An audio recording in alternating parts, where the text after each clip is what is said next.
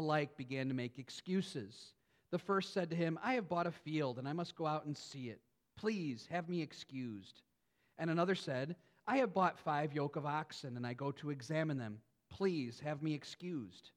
And another said, I have married a wife, and therefore I cannot come. So the servant came and reported these things to his master. Then the master of the house became angry and said to his servant, Go out quickly to the streets and lanes of the city, and bring in the poor and crippled and blind and lame, and the edges, and compel people to come in, that my house may be filled.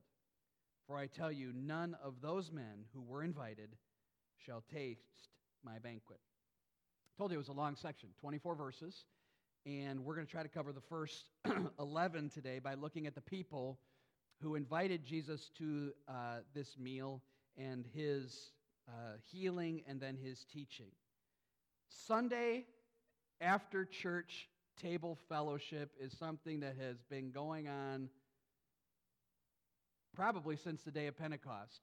You gather together for worship and then you go together to eat, right? We enjoy these type of things. We, we learned that they serve nice soup up here at this uh, restaurant, or you invite someone over to your home for a pot roast, or you go to McDonald's. You have, but you have some fellowship after the service. Of all the times that that has been something that we have been invited to, two times rise to the top for me. One was the time we were invited, and the meal was a bowl of pepperoni.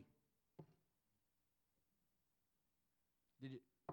The meal was a bowl of pepperoni. That was, that was the meal.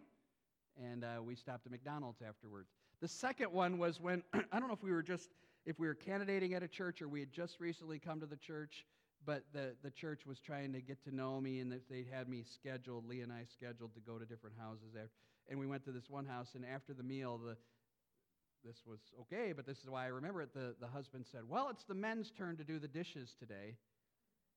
So I got to go and wash their dishes. I, it was very, I just that rises to the top for me. Not that I felt like I was above that, but I've never been asked to do someone else's dishes before, and it was a weird thing. That's the context of the story this morning. That it's it's Sabbath, right? So it's Saturday, but but it's a very similar type thing. The the rabbi is invited over for a meal at the house of this ruler of the Pharisees. That's the only information that it gives us. It doesn't tell us exactly how high up in the Pharisees he was, but he was a well esteemed member of that group. And there were other people at the home. We see that in verse number seven. He told a parable to the others who were invited. There's a man who's sick who's invited. So there, there's quite a crowd at this party. And it, it, it, made me think that there is there's this moment in time where these people are gathered and their response is going to is going to really matter.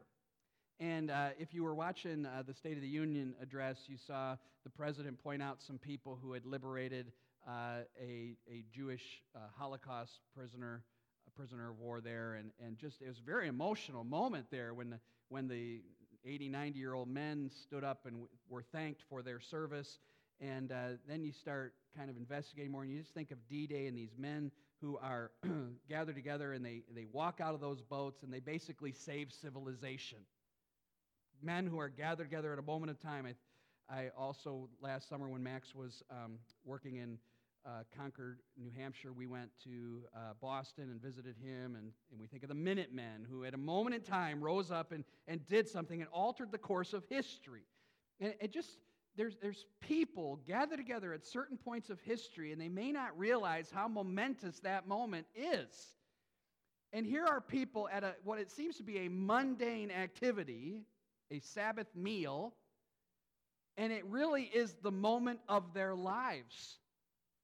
And their response will not just alter time and history, but their response to Jesus is going to alter their own eternity. And so then we have us, same thing, gathered together, group of 30, 35 people or whatever it is here, gathered together, hearing from God, show us Christ, going through another you know, just another Sunday. We sang the songs, we heard the prayer, now we're going to hear the message, then we're going to have our meal. And, and to not let that slip past, but to think, what is God calling us at this moment of time? How is He calling us to respond? So that's how I'm thinking and praying for you about that. That, that this is not ordinary. This is extraordinary. We are, gather, we are not gathering for a lecture or a meeting, but this is the honoring of God and then the hearing from His Word. And so, what we want to do today is hear from Him and respond to His promptings. The people who invited Jesus to his home, or the person who invited Jesus to his home, I believe uh, had sinister motives. And so I want to point out three things. There's, there's three, three points to our message, and there's going to be three things that we're going to identify regarding the people. I think there's more than just the, the one Pharisee who is the sinister man at this party. But I think the others in verse number seven, when he tells this parable to others, choosing place of honor. So we're going to lump these different people who are nameless, but they have invited Jesus over for Sabbath meal, had been prepared the night before, so they didn't break the Sabbath. The Pharisees were very concerned about this, as we're going to see in the passage. But they made three very unwise decisions in this passage. Three very unwise decisions and, and we must avoid them. And Jesus, through his teaching and healing, is going to express this to us. Wrong choice number one. So here's the outline. Wrong choice number one. They chose trapping over teaching. They chose trapping over teaching. Wrong choice number two will be they chose principle over people. And wrong choice number three is they chose honor over humility. Okay, but we'll start with number one. They chose trapping over teaching. So after the Sabbath, Jesus must have either been teaching or visiting in the synagogue, and afterwards he was invited over. And as I said, I believe there is a sinister motive for this invitation. And I, there's reasons behind that. This is not just a friendly gathering, hey, Jesus, come on over. This is a trap that is being set. Jesus is the prey, and there is bait that is set for the prey. What do you imagine the bait is that the Pharisees have used to ensnare Jesus. What is the bait that they have used? The sick guy. The sick guy is the bait. The hard and stubborn, rebellious heart of these individuals are in view here. I mean, how many healings had they already witnessed? They already had witnessed bent over Betty being straightened on the Sabbath, and now they're going to see Dropsy Dan healed as well. And they are, they are so hardened to it that you, you would think that the hammering of this evidence would eventually break the hard hearts of these people. They had heard Jesus' teaching over and over again. Last time he healed on the Sabbath, he, he gave some teaching about the, the need for mercy on the Sabbath. They, they totally missed that. And in fact, what I think they're doing, we'll talk about this in a second, is they're bringing the dropsy man in as a means to lure Jesus almost like they're going to the dropsy man, and we'll talk about this. I'm getting ahead of myself saying, hey, you want a chance to meet Jesus? We'll invite him to the home after supper, after Sabbath, and you come and you'll see Jesus. And this guy may be getting his hopes up. Sinister. Sinister. They aren't really interested in what Jesus has to say, only to trap him and trick him into sinning, their mind sinning, by violating their traditions, tempting him to sin, so then they would feel superior because the minute Jesus breaks our Sabbath regulations, and I emphasize our Sabbath regulations, not what Scripture teaches, then they can set him up to fail and they will be superior. Because I'm sure they had, they had a hatred of Jesus, number one, for his following, and for what would be perceived as him being this, this ultimate goody goody. The people like him and his teaching, and they are usurping their power. The Pharisees, they, they wanted this power and authority over the people. And this is why they placed all of their man made standards on them so they would be indebted to them as leaders. This is a setup. And it makes me wonder, and I'll explain why I think further it's a setup in a minute, but it makes me wonder what were they thinking during the Sabbath teaching? Like, were they even listening to the expression, whether it be Jesus or some other rabbi teaching in the synagogue that day? Or are they just wheels turning in their mind? They can't wait to get home because they got this set up with Dropsy Man and Jesus is going to come and we're going to get him. And they're not even listening to the Word of God being taught. And I wonder if that might be the case for some today. In verse 1 of chapter 14, here's one of the reasons we think it's a set. I personally think it's a setup because it says they were watching him carefully. That word means they are lurking and watching. They are watching him in a lurking fashion. They have an eye on him, waiting to see him fail. And in fact, if you flip back maybe just one page in your Bible, you can see that this is their, this is their um, manner of life uh, since Luke 11, verse number 54, Luke 11, 54, 53, they went, as he went away, Jesus is going away, the scribes and Pharisees began to press him hard, to provoke him to speak about many things, lying in wait for him to catch him in something he might say. See, their motives are not, let's bring Rabbi Jesus over and learn more. Their motive is to lurk and to trap him, to catch him. It seems impossible with all of this evidence that they still could not or would not respond to Christ. As I said, their hard and stubborn, rebellious heart is in view, and it is something that the Bible terms as depravity. The word depravity simply means to be completely and totally perverted in our nature. Um, Romans 3 10 to 18, if you wanted to jot those verses down, is a place where uh, total depravity is uh, described. It says in verse 10 No one is righteous, not even one. There are none who seek after God. They have all gone out of the way. They are together become worthless. And then it starts going over all of the different body parts that have been perverted by sin. Their lips are quick to speak lies. Their feet are swift to shed blood. Their hands, all of these things are mentioned. Their throats are an open grave, etc. You, are a little familiar with that passage, I think. If not, read it uh, this afternoon. But the description of depravity is that it is true of all people and it is true of all of the person. In other words, all of us in here are depraved. Apart from Christ, we are depraved. And then all of our being is affected our hands, our motives, our thoughts, our actions, our speech. Everything is corrupt, everything has been tainted. Uh, it's the quaint saying that says, Whatever is in the well will come out in the bucket. And because the nature is wicked and perverted and corrupt, the actions cannot be good the actions. And so the depravity of man leads to some terrible consequences. First of all, it means we are dead in our trespasses and sins. Ephesians chapter 2, verses 1 to 3 says that. We are spiritually dead. I've explained this to you several times, but it's been a while. If a person is physically dead, they don't care how hot the room is. They don't feel hunger or pain they cannot respond to anything physical. They're not saying, I can't hear what he's saying, or that's too loud or something. They have no, no notion of anything that is happening around them physically. They are dead. I mentioned a minute ago the D Day men who are paratrooping uh, you know, down into, into Normandy, and, and they're fully cognizant of all their surroundings at, at the moment, right there. They're like, uh, you know, I'm hot, I'm high, I'm falling, this is scary. They're shot, they're dead, and all of those things cease to, to matter to them. They can't relate to anything physical anymore. They have, we can understand that. So to be spiritually dead because our depravity means we do not and cannot respond to any spiritual truth. Cannot. When, when songs are sung, or the word is read, or scripture truth is taught, there can be no response to that. When a person says, Will you repent and trust in Christ? a depraved person cannot respond. So if you're thinking logically with me, I already said all men, all mankind is depraved. We are totally and completely perverted, meaning we are dead in our sins, so we cannot respond when a person says, Would you like to be saved? Then how is anyone saved? Romans 8, verses 7 and 8 says that the carnal mind is incapable of pleasing God.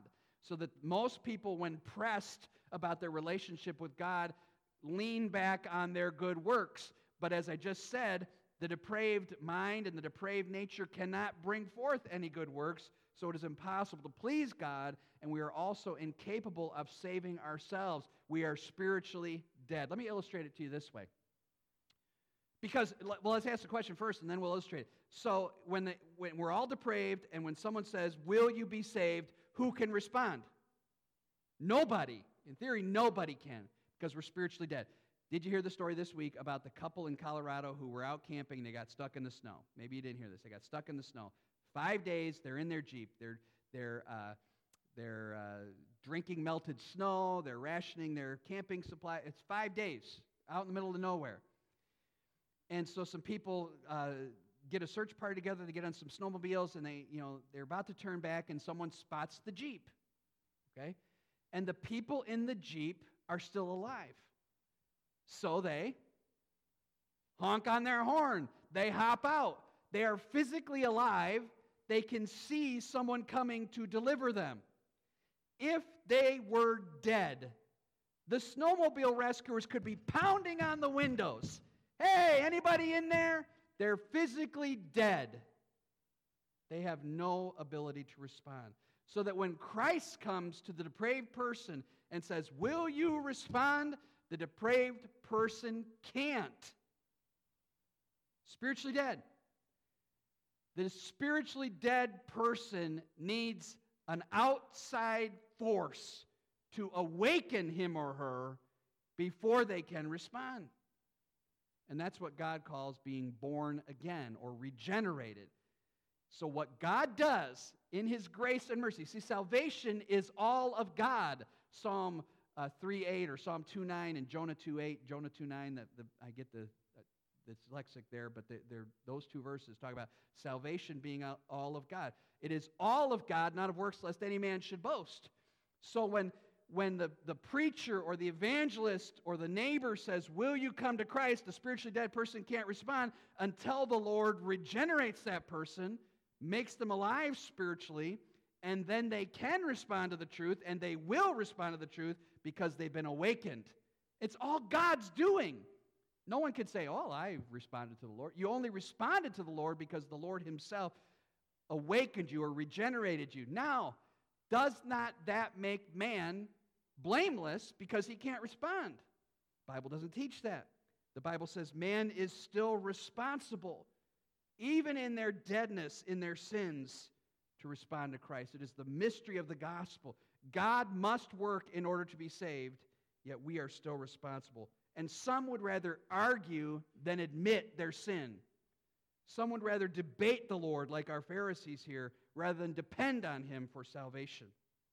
I don't know about you. Have you ever, will you ever respond to Christ? Will you repent and trust Christ alone for your salvation? We talk about the gospel every week when we study Luke or continue to just deceive yourself or argue yourself into the kingdom or pretend like you're a believer. They chose trapping over teaching. Second thing, they chose principle over people. They chose principle over people. Again, here's the opportunity of a lifetime for them to have Jesus at an after meal, uh, after teaching meal, and yet they ignore all that he has to say, and they've ignored all that he has to say because of their depraved hearts. They can't respond. Now, we're not talking about, when we say they chose principle over people, I'm not talking about them choosing, uh, choosing God's laws or, or pleasing people. We understand that uh, what Peter and John said is still true. We must obey God rather than men. But we're not talking about God's principles. We're talking about them choosing their own man made traditions and putting them up and above the needs of people, and in fact, making them follow these things, which actually hinders them and keeps them from Christ. And worse yet, the Pharisees really are using this man with the dropsy. They're just abusing this person who is probably near death. I can imagine them having this plan concocted and they, they go to this man with the dropsy and invite him to come see Jesus and get his hopes up when all they really want is for Jesus to be tempted. Think about this. They're tempting Jesus to heal a person. It's, it's like, and, and they, they are so foolish, futile in their minds, darkened in their thinking, that they're not even comprehending what they're thinking. We're tempting Jesus to heal a man of a fatal disease. And when he heals that guy, then we'll have him. I mean, this doesn't make any sense. When he heals them, it should be the evidence to them that only God can do something like this. We ought to listen to his teaching. But they're so hardened, then they want to use this guy and get his hopes up instead of caring for his needs and helping him. We sometimes do that. We, we put, and I'm not talking about the Word of God, I'm talking about other man made traditions or man made principles that hinder people from coming to the Word of God. I was trying to think of ways that we do this. Um,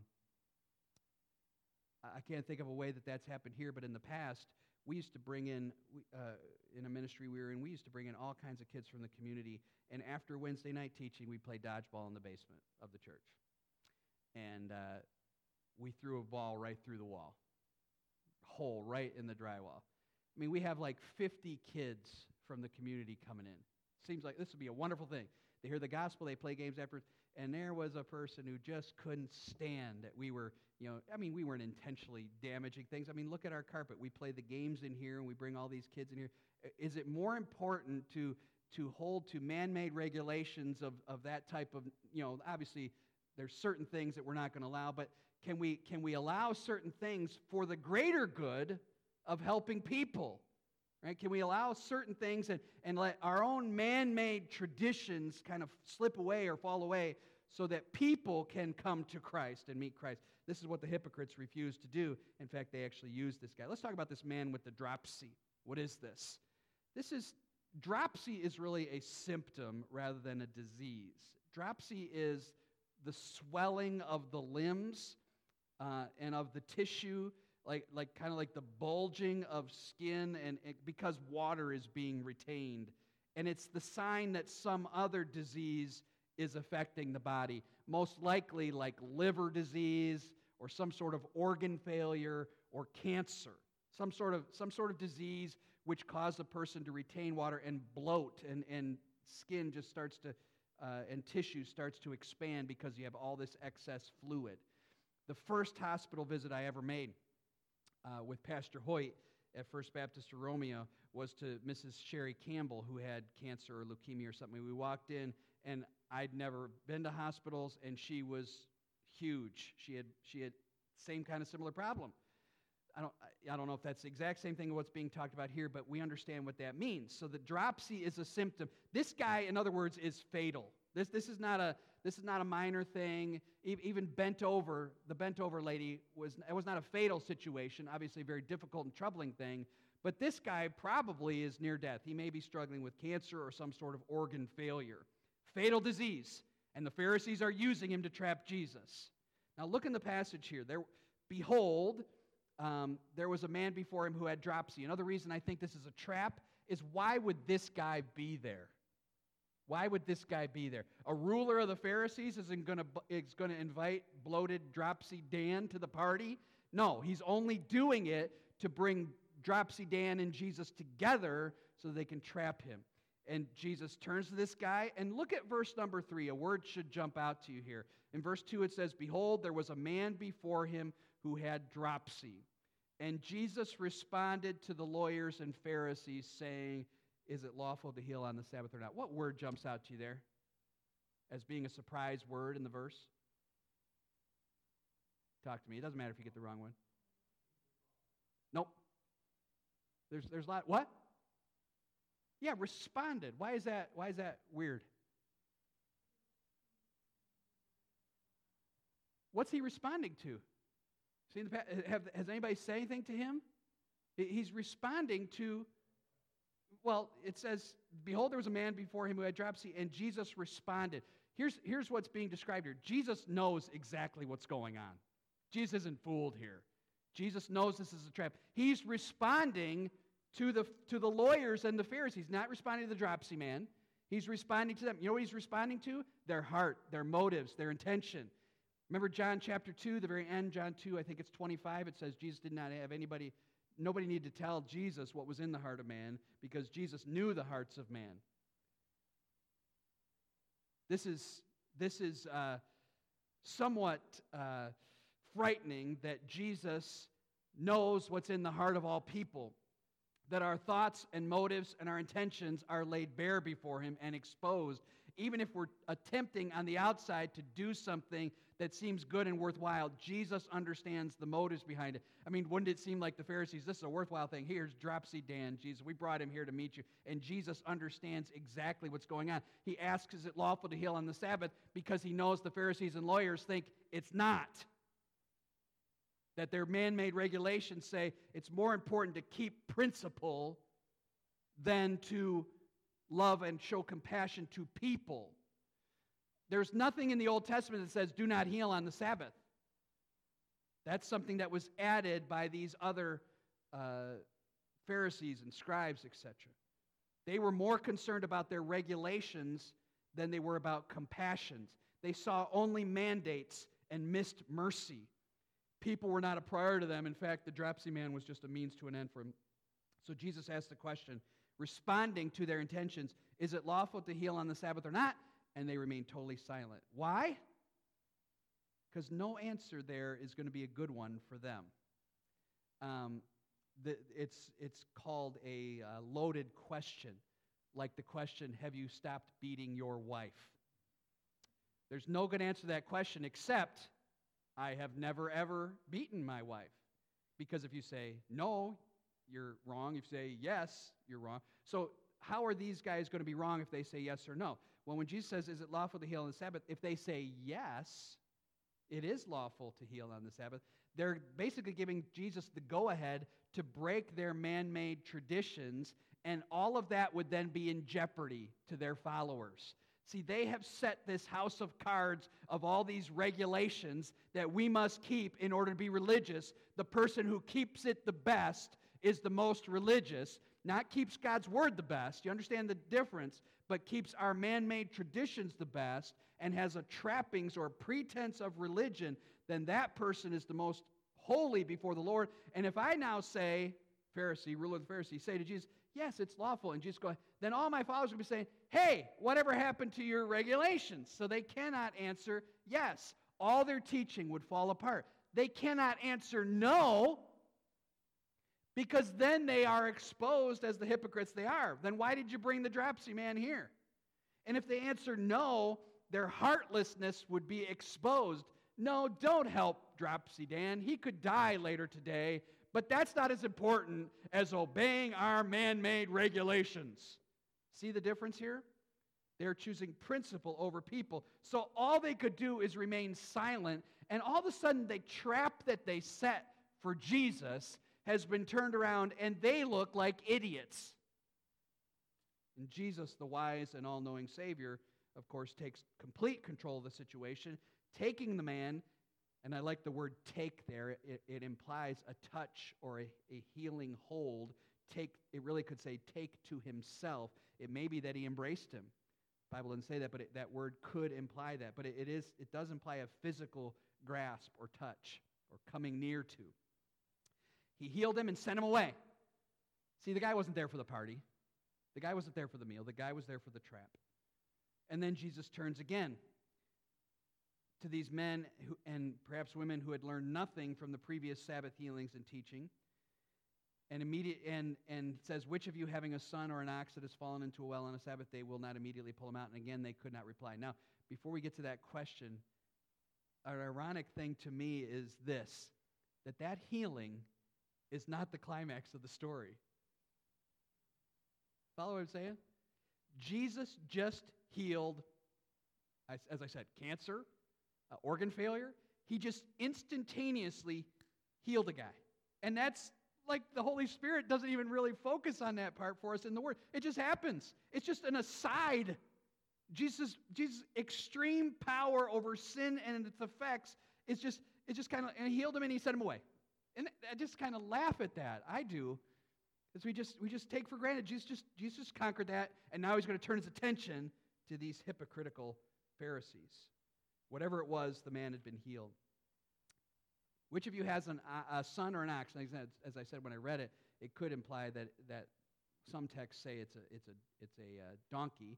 But either way, something that is cherished to you falls in a well. Would you rescue it? And again, they can't say yes or no. Of course, the answer they would, they would, they would rescue. Jesus begins again to explain to them what is meant by the Sabbath. And of course, we believe that the Sabbath now has, tradition, has, has uh, transitioned to the Lord's Day. And we've gone over that before. Because of the resurrection of Christ and the church now meeting on the Lord's Day, we don't believe the Sabbath regulations are still in place, but we do believe that this is a day for worship and for rest. It is not a day for naps but is a day for resting in God, which symbolizes the rest that is yet to come, the eternal and heavenly rest, the happy land where saints will sing forever and be with God around his throne, as we've sung about.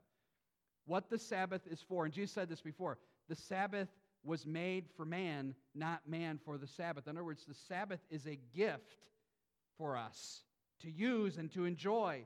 And the works that should be done on the Lord's day are works of piety, what we're doing now, works of necessity, right? Works of mercy. And, and all of us have to, we just did a series on this last year, so I'm not going to speak on this a lot here, but all of us have to decide well, what is it that, that is necessary?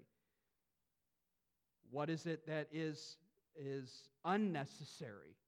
Right? Is it necessary uh, for a doctor to work? Is it necessary for a clown to work? Right? We have to make those decisions. What is necessary for us? But, but the bottom line is that we are all guilty, as J.C. Ryle has said, of not using the Lord's day as it has been intended. Sunday has become a day to do what we want to do instead of doing what God wants us to do, or specifically what others need done. What, what Jesus is saying is this is a day for mercy. He heals the guy. If you had your son or donkey fall in a ditch, you'd immediately rescue him and show mercy on them. It is perfectly appropriate for us to show mercy to this guy. They chose principle over people, third thing. They chose trapping over teaching, they, they chose principle over people, and third, they chose honor over humility. Now, transitioning, the dropsy guy leaves, and Jesus at the same feast, this is all, all the way down to verse 24, is the same dinner meal. He tells a parable to the people who are invited. Now, all of a sudden, Jesus is going to just take over. And he's going to start telling a story to the people who are invited because he watched them when they came into the party. And he noticed what they did, and they jockeyed for an honorable position. You can almost imagine, and again, we say that no action goes unnoticed by the Lord. In fact, Luke 11, verse 43, Jesus already spoke to the Pharisees about choosing the seats of honor at the marketplace and in the synagogue. The emphasis here is going to be on the pride of people, people that desire the best, a place of honor. You ever sat at a wedding reception and said, Why are we way back here? Right? Or, or you ever been given seats to a baseball game and you're in the bleacher? Wait, wait a minute. We deserve to be down there. Uh, it's like going to a party and, and you're kind of in a, in, a, in a room and you know everybody's going to be seated soon. And so you, you know that the meal is about to be announced, right? It's almost, all right, let's find our seats. You know that announcement is coming. So you kind of elbow up against the, the person who you think is one of the most important people there so that when it's time to sit down, maybe it'll work out that you get to sit right with that person. We've done those type of things before. I remember sitting, we used to uh, go to Christian camp with all kinds of other uh, pastors, and I can remember, you know, I can remember pastors being very guilty of this. Oh, there's the speaker coming in, right? Let's let's kind of hover around the front of the auditorium. Maybe we'll get a chance to to have an ice cream with the speaker, or uh, or the I remember sitting at a table with other youth pastors, and here I am, just this nobody youth pastor. So we're in the middle of this conversation. Meanwhile, everybody's kind of looking over the top of me while we're talking. Oh, yeah, that's real interesting. Because we want to see if somebody more important is coming in, because I need to have more honor. I need to be noticed. I need to be connected with the people that appear to be great. And the ironic part about this is the people are at a party with the Son of God, and they don't want to have anything to do with Him but they want the position of honor at the table. It would be, it would be a U type position with the, with the host probably sitting at the, at the bottom of the U, if you can imagine it. They would be sitting on couches, not at tables, and leaning in maybe towards the center or reclining. So, I mean, here would be a great place. Here would be a great place, right? What did James and John mother say to them when they get to the kingdom? Can one sit on your right and one sit on your left? I mean, here's where you want to be. You don't want to be way down here at this end of the U. Hey, what are you talking about down there? You're way out of position. So Jesus watches these people come in and they're elbowing for these seats. This is not a Miss Manners etiquette lesson. Okay, Jesus is not instructing us what to do when we go to a dinner party. He's expressing something that must be true in people who desire to follow him, and that is a humility. Jesus tells kind of a funny, funny little story here.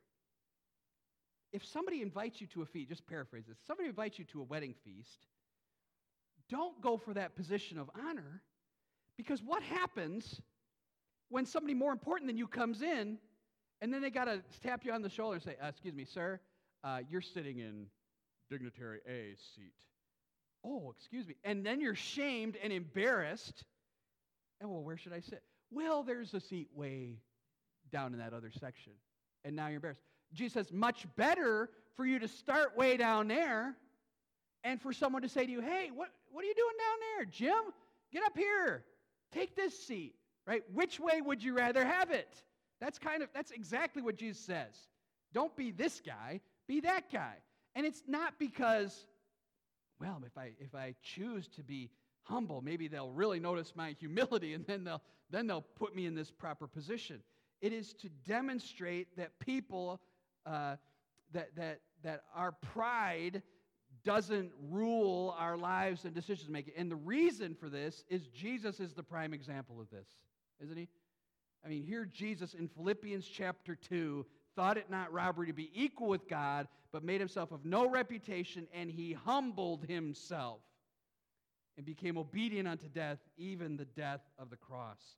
And so Jesus, I, I just summarized Jesus' story in verses 8 to uh, 11, here's how he says it. When you're invited by someone to a wedding feast, do not sit down in the place of honor, lest someone more distinguished than you be invited by him, and he invited you both, will come up and say to you, Give your place to this person, and you will begin with shame to go to the lowest place.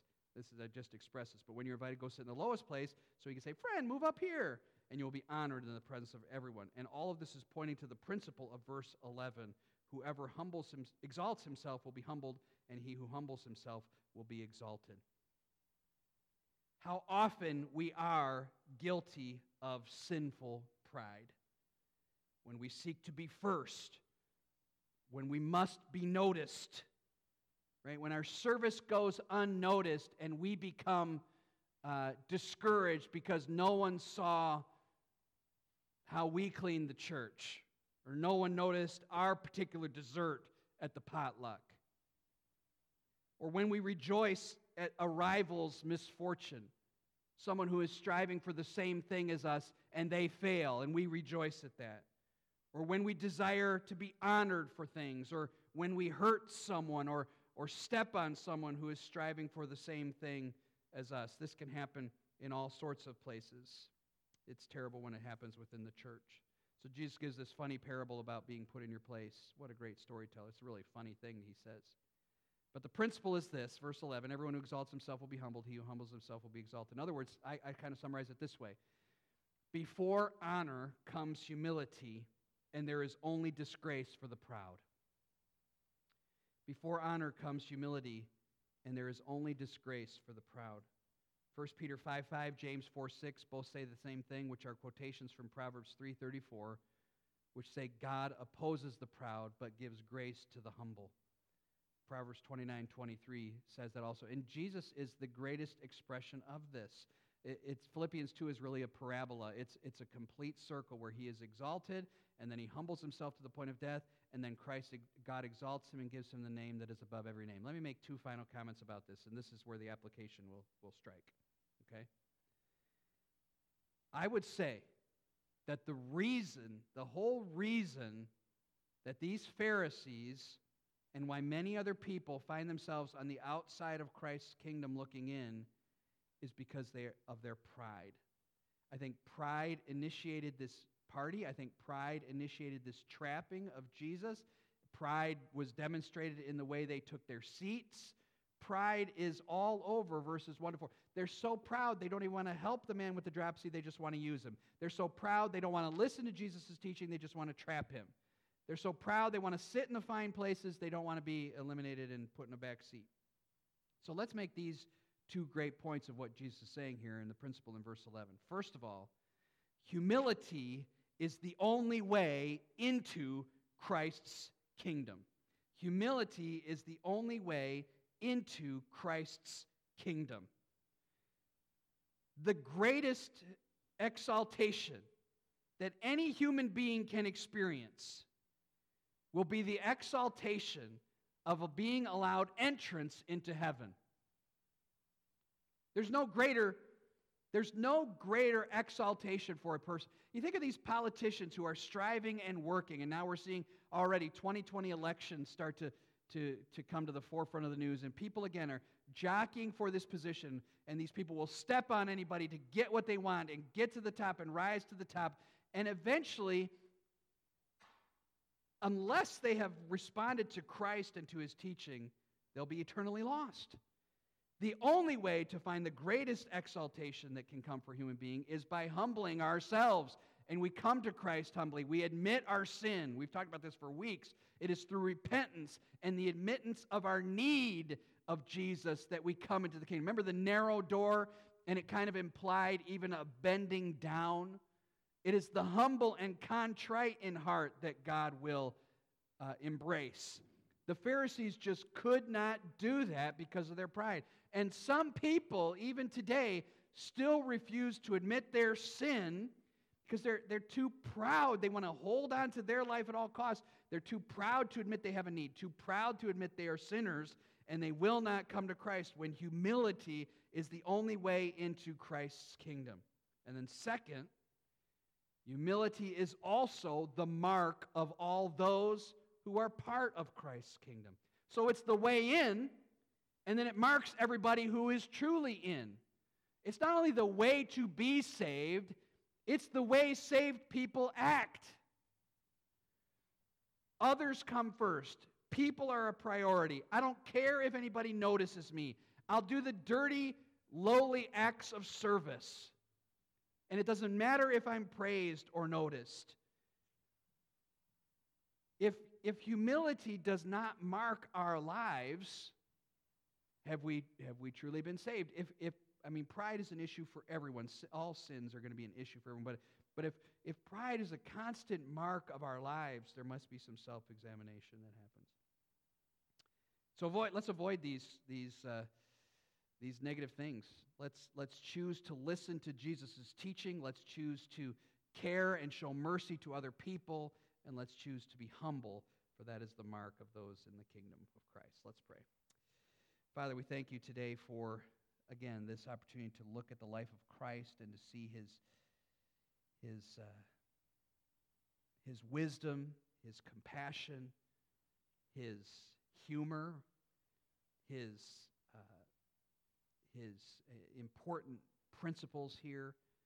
And Father, may each one of us uh, strive to be as far away from the actions of these Pharisees as possible. Father, let us, let us not debate your word, but just truly accept it. Let us not miss opportunities for showing mercy to others. Let us put people first. Father, let us be humble. Perhaps there's one in here who has never humbled themselves to the point of salvation and therefore will never be exalted. To hold on to our own pride will only lead to a future and eternal humbling.